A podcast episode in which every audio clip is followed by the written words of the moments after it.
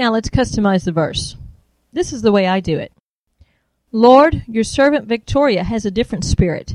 She follows you passionately, and you'll bring her into the land that she scouted, and her children will inherit it. That's Numbers 14:24 from the Message, customized as to address the Lord.